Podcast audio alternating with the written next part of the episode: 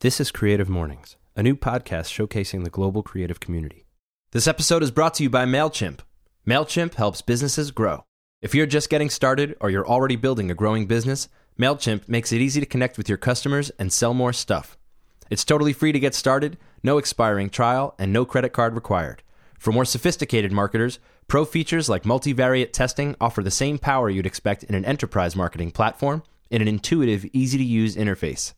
Learn more at MailChimp.com. Kikiriki!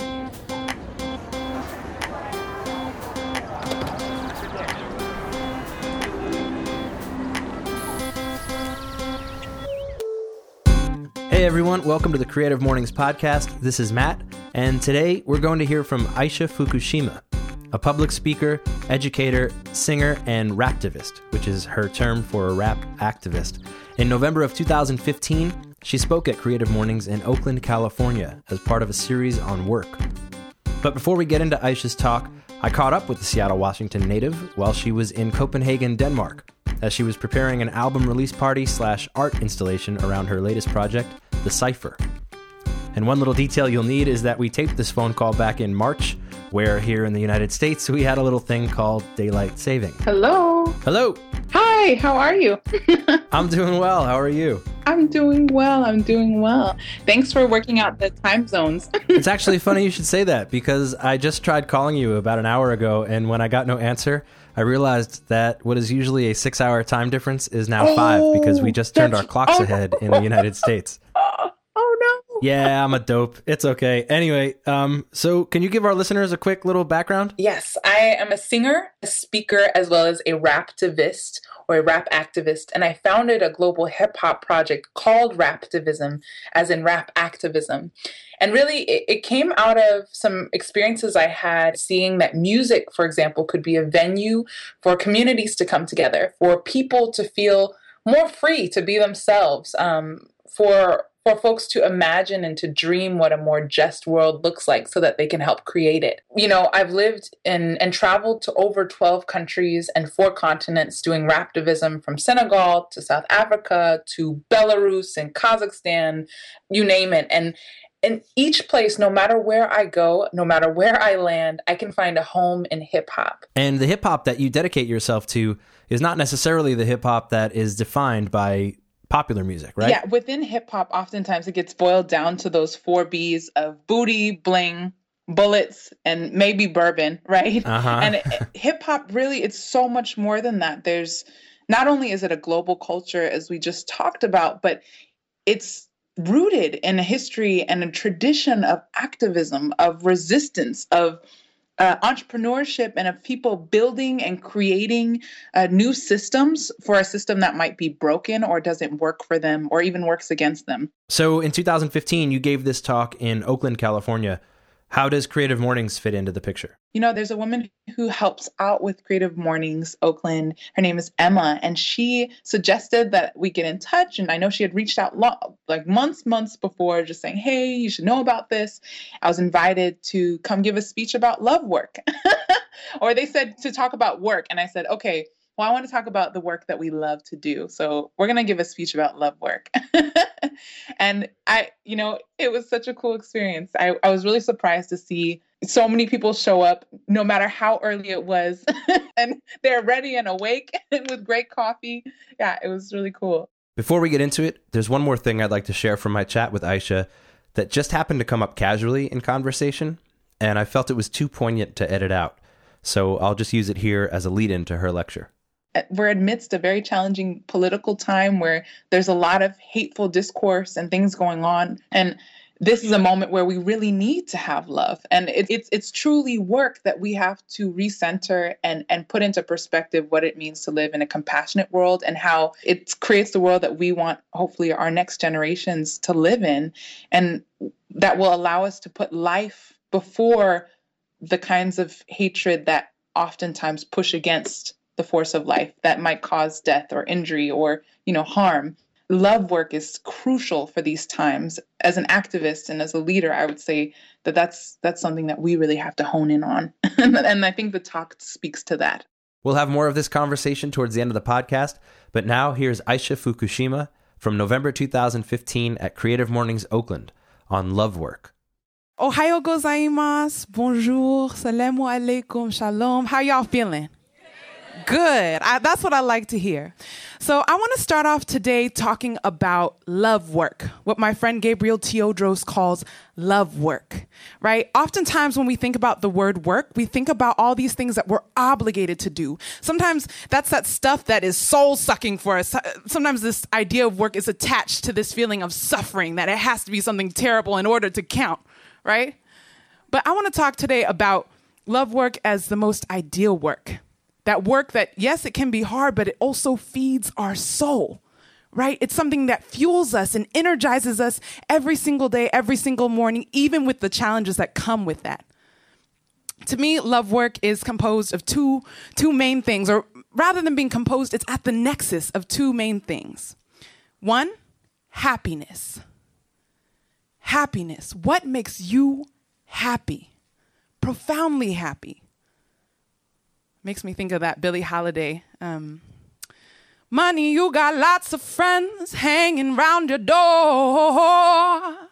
But when the spending comes to end, they don't hang round no more. Rich relations give crust of bread and such. You can help yourself, but don't take too much. Mama may have and Papa may have, but God bless the child that's got its own, that's got its own. Right? What is that thing that makes you profoundly happy? Thank you. Beyond those material things, right? Those can also be important. Just take a moment to think about it. And purpose. What's that sense of purpose, that thing that fuels you, that thing that you're passionate about, that stirs within you? Whenever you get close to it, you know that there's something within you that really needs to jump out and get even closer, right? I think for me, love work is those two things. And it really is at that nexus, at that intersection.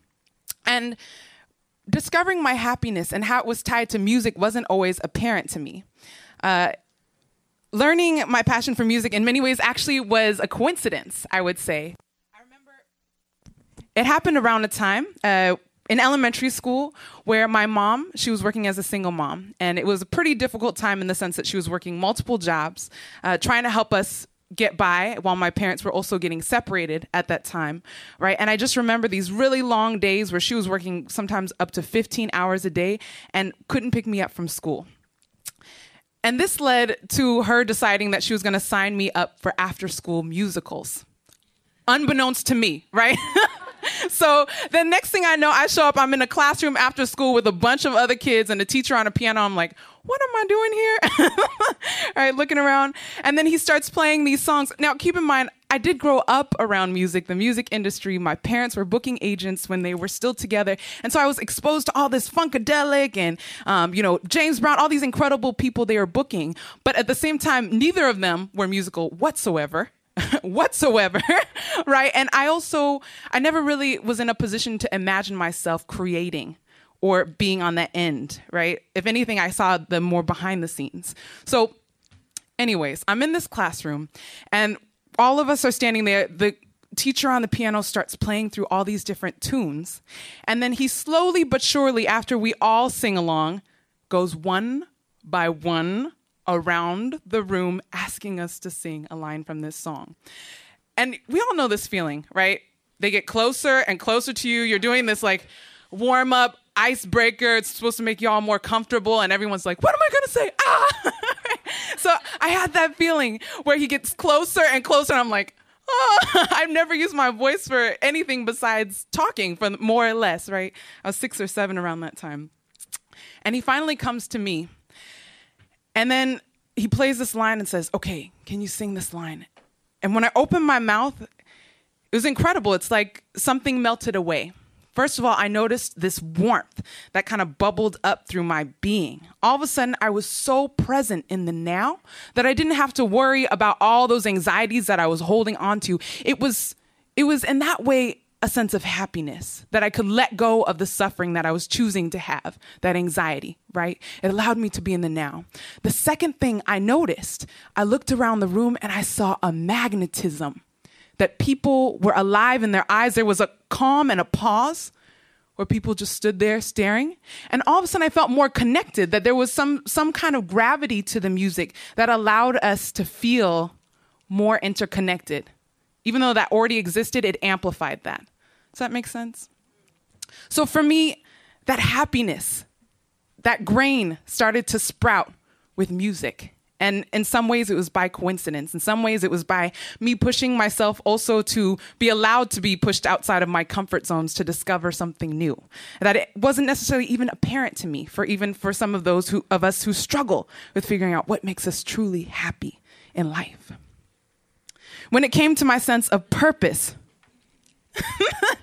I think that this became more and more apparent uh, to me in high school that I was really passionate about social justice, really passionate about social change and activism.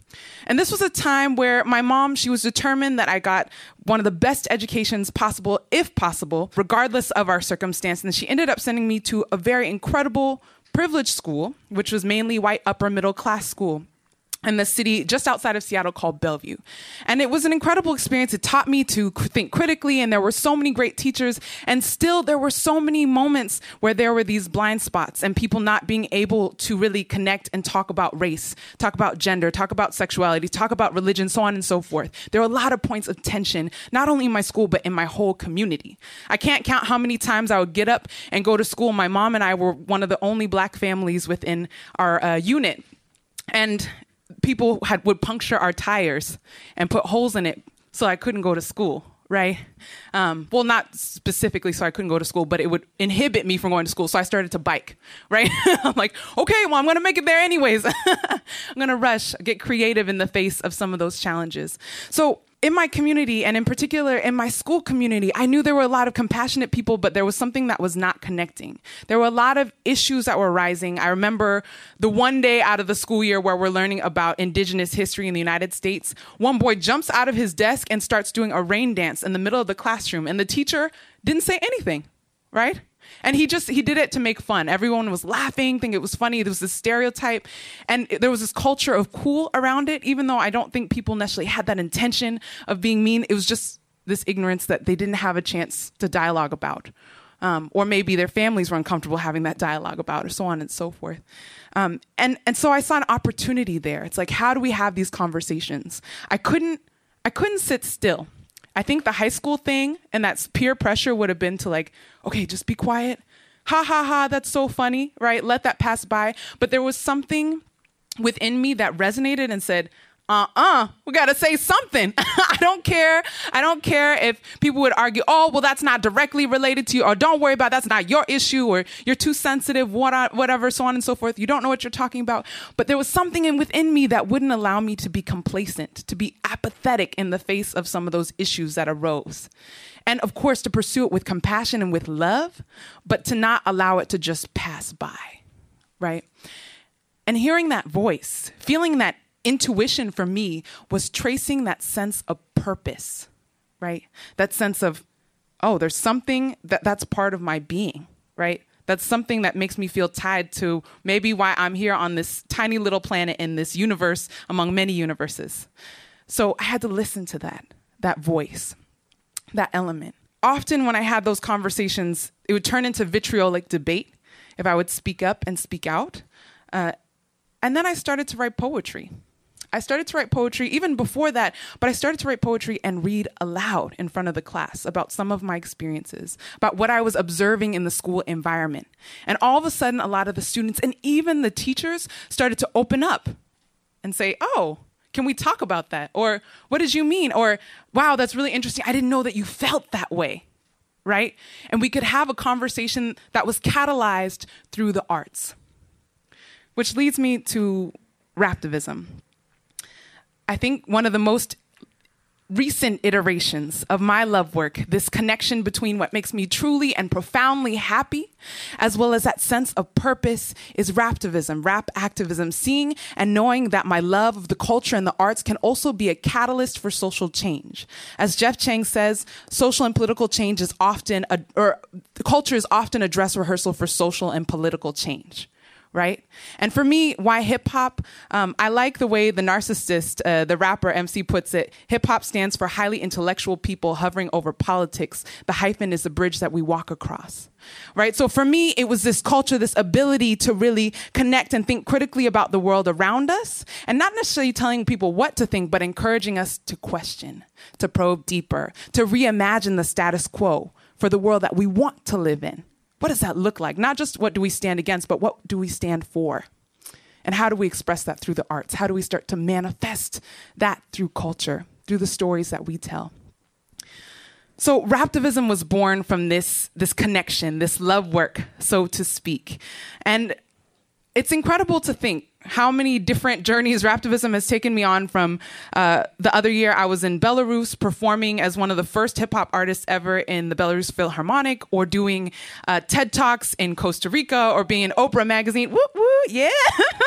um, and, and it spanned across over 12 countries and four continents, right, since it started. And the things that's kind of bananas about that is that it just started as an idea. I had no plane tickets. I had no fun, nothing. I was just like, I love the arts. I love social justice. I don't know if part of this tie to boundaries and borders is also because I grew up between Seattle, uh, Washington, and Yokohama, Japan, or being multiracial African American and Japanese, among many other things. But knowing that the constructedness of borders and boundaries and identities also can be fluid, and that there's so much strength in our solidarity, in us being able to work together. But there was something within me that said, yes, this is a worthy cause. This is something that's important to invest in. This is a vision that I have. I'm a fan of having a mission statement, even as an individual. Oftentimes, we have companies that we work for, or organizations that we've started, or businesses, and that might have a mission statement and a vision. But I think even as an individual, we too can have those mission statements right? Allows a focus for our love work, so to speak. And just like that, I also invest in my professional development, right? That enrichment as well as the output. I take retreats, i.e., going outside of my comfort zone and traveling even in my own city, doing something new so that I can reflect and enrich the work that I'm doing, right? And make connections that maybe I couldn't necessarily predict, right? So I think that idea that it started off as simply one concept, one vision, and has been able to galvanize. And even when I reach out to hip hop activists, it doesn't matter whether it's in Kazakhstan or Senegal or South Africa, wherever I've been, if I tell that story, then it's somehow a connector that people say, ah, I'm energized by that story. And yes, I want to participate. I want to be part of that. Right? I think that's an incredible gift. It's important in this journey also for me to define my own success. That's one thing I've realized, especially when we're talking about work. Um, this reminds me actually of my first job. So I remember I was turning 16. I was excited. I was applying for all these different jobs, everywhere from Red Robin to McDonald's, so on and so forth, you name it, right? And I couldn't get a single call back for an interview. I was feeling really bummed out. I was like, oh my gosh, I've applied for everything. You know, I can't count how many applications, right? And around that time, thank goodness for my mother. She it was my birthday and she took me in the car. She said, "Okay, come on, baby, let's go." I'm like, "Where are we going?" She's like, "Don't worry about it. You'll see when we get there." And we go up to this huge skyscraper in downtown Seattle. And she has me start filling out forms. Different forms. And next thing I know, I've registered for my own business at 16. That was my first job, right? And she said, "Now you have to imagine what is it that you want to do?" And literally, I had to manifest and create that opportunity. I said, you know what? I like it when people use their imagination. I like seeing people play and share space and have a collective reason to play. So I want to start a co- toy company. And I found high tech toys because I love technology, right? And I picked each one and I eventually had enough opportunity to hire even my cousins. My mom said, You got to earn your college books. I did that, right? And it was incredible thousands of dollars started to roll in each day to the point where they asked me to open a storefront, right? As a 16 year old. And I had to decide to go to college instead and not stay in Seattle for that particular thing. But that also started as an idea and shaping an opportunity and seeing an opportunity even outside of all the no's, right? Or the boxes that people wanted to fit me in and say, oh, that's not for you. When it comes to raptivism, there are also tons of challenges that I faced along the way. Everything from, I remember the first time I got interested in doing human rights work globally, and I applied for a fellowship to ask, hey, I would love to learn more. The interviewer asked me, well, why would you ever be interested in global issues? Why don't you just focus on domestic issues, your issues? Issues for you, right? And this questioning of my ideas, of my aspirations, of that vision. But part of that resiliency, I think it just kept adding and watering that flower to grow, you know, that rose out of the concrete, so to speak. So transforming that energy. Um, today, today my love work um, i think really shifts to a question and uh, an idea of liberation what does liberation look like? What does it feel like? What does it smell like? What does it taste like? I'm thinking of Nina Simone, you know. I wish I knew how, how it feels to be free.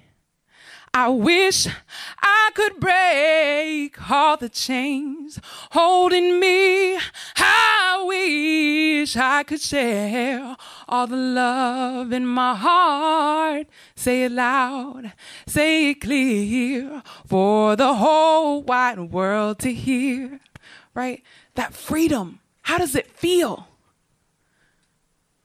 Nina said, to live without fear. Imagine one day to live without fear. But I really want to challenge us today to even think about that. If we have change agents in the room, even within our own individual lives, what does that change look like that you want to manifest? And sometimes it can be scary too. I don't know. Oh, maybe it'll change. That's okay too. We are dynamic beings. our vision plans can change, but it starts with one step, right, in that vision plan.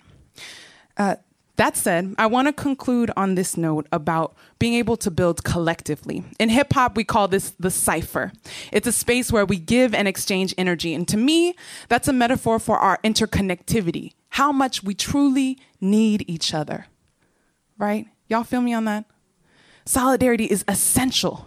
Yes, these ideas, I can have one idea as an individual, but when I join that together with other folks, we can build something massive and incredible, or if it's not huge, something very dynamic. And it enriches the work that we do. It's not necessarily about being in this one siphon of this is my stuff, right? And that's something that I think I've learned and have been able to uh, give testimony to through some of the global hip hop work that I do. That it has to be collaborative, it has to be open, it has to be dynamic, and based on dialogue and exchange of ideas. So that said, you don't think I'm just going to talk about the cipher, right? And just be like, oh, yeah, okay, that's the idea, cool. No, y'all are going to participate. so I want you to just take a moment. Think about what does your love work look like? What does your love work look like?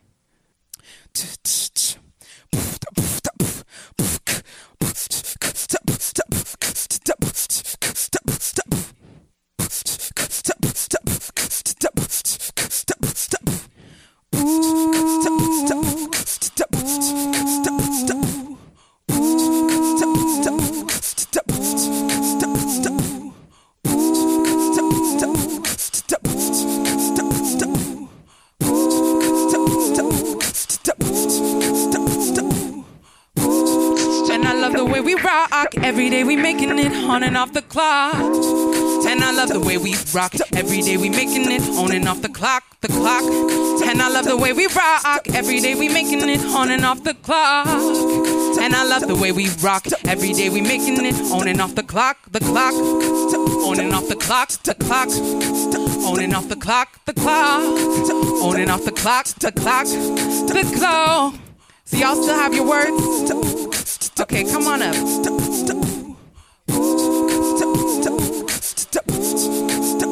Visual. Visual. Réjoie. Communicate. Visual. Communicate. Cross-cultural creative expression. Communicate.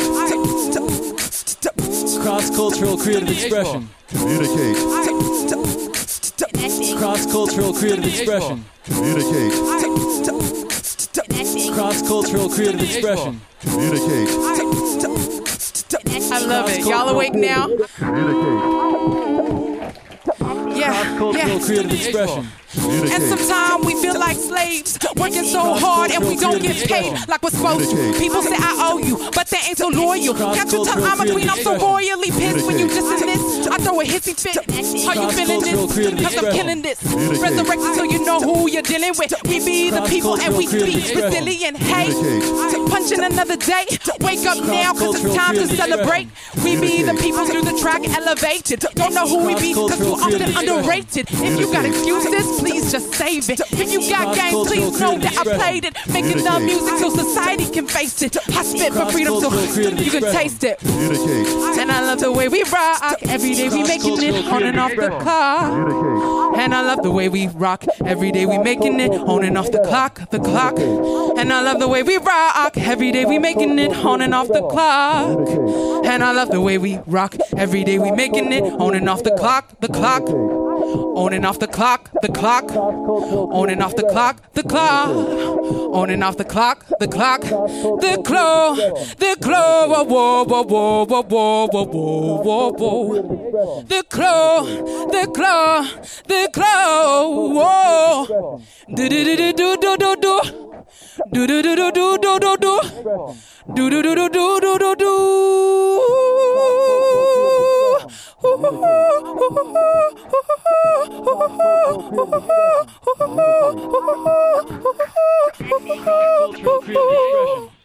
Thank you so much.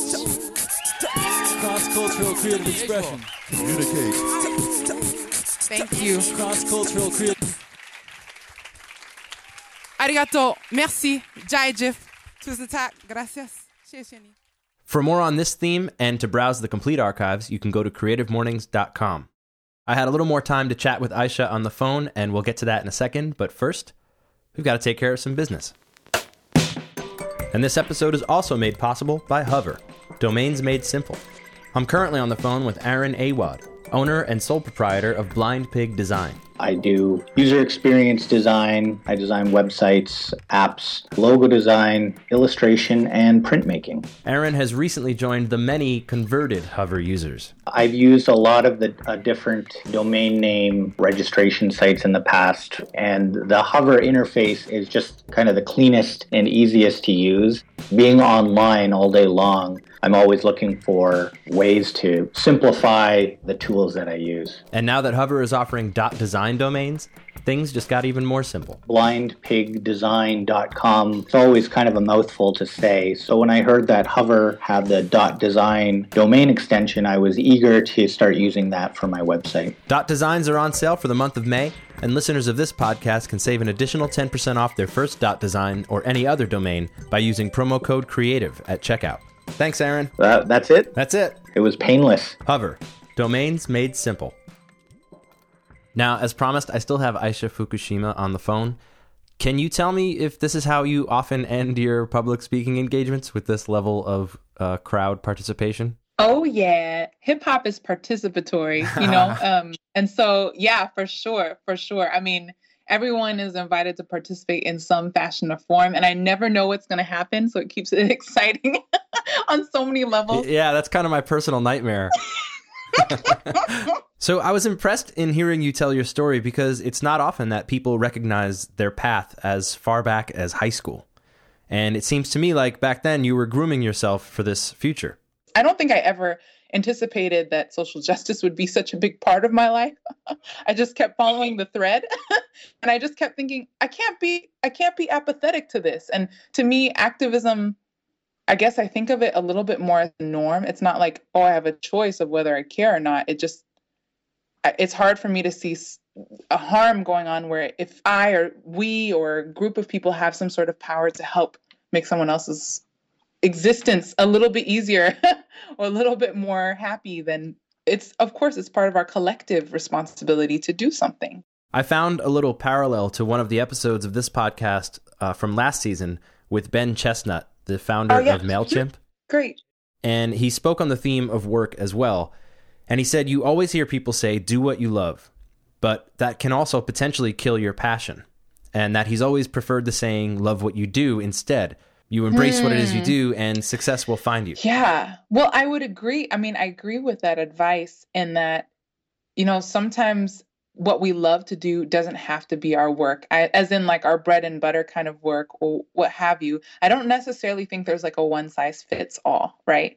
Um, and that said, I think that the concept of love work still resonates in that on the road, I've met so many people who've come up to me and said, I appreciate what you said. And I realize that what I'm doing in life right now, I'm not really allowing myself to do anything that I really like. and I have the time to do it, or I might, you know, I'm thinking of a poet in particular who, you know, really wanted to write and they have long bus rides every morning and just not even allowing themselves to pick up the pen. And what is that moment where we give ourselves permission also to fulfill that sense of passion or purpose or whatever's calling us to dare to do something? Um, and I think in some ways that's a form of social justice work in that when people are happy when they feel like they're able to fulfill some sort of life purpose whether that's their bread and butter or not then we we start to live in a world that's a little bit more free as i would put it the, like the break beats right of of our of our of the dance floor of our life like that's this part where everyone starts to get down and they do you know what what makes them the most happy Well, so I guess what I'm curious about is since you've been so close to this passionate work for so long, have you ever found yourself waning or have you ever found the passion disappearing? I've definitely had uh, moments where it's oh, it's not easy. It's really hard. Makes you doubt and ask questions, and I think that's part of the beauty of it, and that's part of what makes it even stronger. You know, I think Rumi said that um, wounds are where the light enter us. Sometimes that challenge, I think, can also feed the fire, depending on how how you use that energy you know, if you allow those little voices that are constantly saying, ah, this is horrible, or, you know, all those challenges to take over, then it's easy to stop creating. And part of the process is like when it gets hard, you have to just learn mechanisms to like let go of the fear, let go of that that self-editing process that's gonna constantly shut things down or that perfectionist element and let yourself create. And that's a life skill um, that I think goes into the activism work, goes into the education work that I do, um, goes into the speaking that I do, and so on and so forth. Aisha, I love it. I love how positive that is. That's such a great way to look at the demons that prevent us from moving forward. I want to talk about music real quick because you are a musician and so much of what you do revolves around music. Yeah, I'm curious what your thoughts are on the current state of popular music. absolutely. Well, I think that oftentimes when we talk about pop music in the States, it gets boiled down to a top 40 list. Of course, they want people to hear about bling and booty and stuff because not only because sex sells or that glamorous way of life appeals to people, but I think it also encour- encourages people to just want to keep buying and to be unhappy with their lives. Uh-huh. right? And as a business person who wants to make money off of people, that's that's really enticing. The more unhappy people are, oh my teeth aren't white enough, oh my hair isn't na na na, whatever it is, you know, my car isn't cool enough. The more they can play on your insecurities, the easier it is to make a profit. And there's just so much other music out there. There's so much music all around the world that's not necessarily coming through my particular radio waves or not necessarily blasting through my my television and there's a wealth there's an incredible wealth out there so to know that i'm not saying listen to this or don't listen to that um, but just to be aware with a lens. So when we're listening to that we know that there's so much more right? And that that we might be getting messages that are very um, very programmed in more ways than one. It's time for us also as consumers to keep demanding that music that feeds our soul and, and, to keep supporting that music, whether that's through a Facebook post or that's through jamming it out at your next party or what have you, that we also have a responsibility as consumers to keep amplifying that message. That said, there's still some bangers out there. But yeah, I agree. I agree. So, the last thing we have for you is a question that we end every episode with. And the question is How do you challenge yourself creatively? Huh. How do I challenge myself creatively? I think I challenge myself by clearing my mind. And I try to make sure that there's space to just be and to be present in the very moment that we're living in now. and in some ways, that allows me to create connections and to see uh, a lot of creative opportunities that I might not have otherwise seen if I was trying to think five steps or 10 steps ahead or only focusing on the past. I listen to my intuition. That's always an incredible guide. Everything around me can be a source of inspiration. And I like to be a profound listener, not only with my ears, but with my eyes and with my heart, um, with my spirit. And in many, many ways, that continues to fuel the vision plans that are coming together and, and that manifest. Because it, I think our music is so much, so, so very influenced by the world around us. And it's important to listen up in order to create art that's resonant with people. I think those are a few tips. That and oh, letting go of that that self editing, allowing giving myself permission to be free. so perfect, perfect. Thank you so much, Aisha. This has been such a pleasure. Oh no, of course it's my pleasure, and thank you so much, Matt. I really appreciate it. Likewise. Have a good one. Bye Bye-bye. bye. Bye. Remember, we still want your answers to that question. How do you challenge yourself creatively? You can send us your voice memos to podcast at creativemornings.com. Next week, we'll hear from co founder of Mule Design, Mike Monteiro. It's a must listen for anyone, not just designers, anyone who gets paid for their work. If you are trying to convince somebody to give you their money and that you're the right person to give it to, and they're asking you how much something costs, and the first thing out of your mouth is, um, you just lost 10 grand. Our thanks to Aisha Fukushima and everyone at Creative Mornings. This episode was produced and edited by S. Mateo, with sound engineering, mixing, and original score by Devin C. Johnson at Little Library Studios in collaboration with S. Mateo Music. This week's Rooster comes courtesy of Lola in Bogota. Follow us on Twitter at Creative Morning. Remember, it's singular. And use hashtag PodcastCM when you tweet at us. For a complete archive of talks or just to get involved, go to creativemornings.com.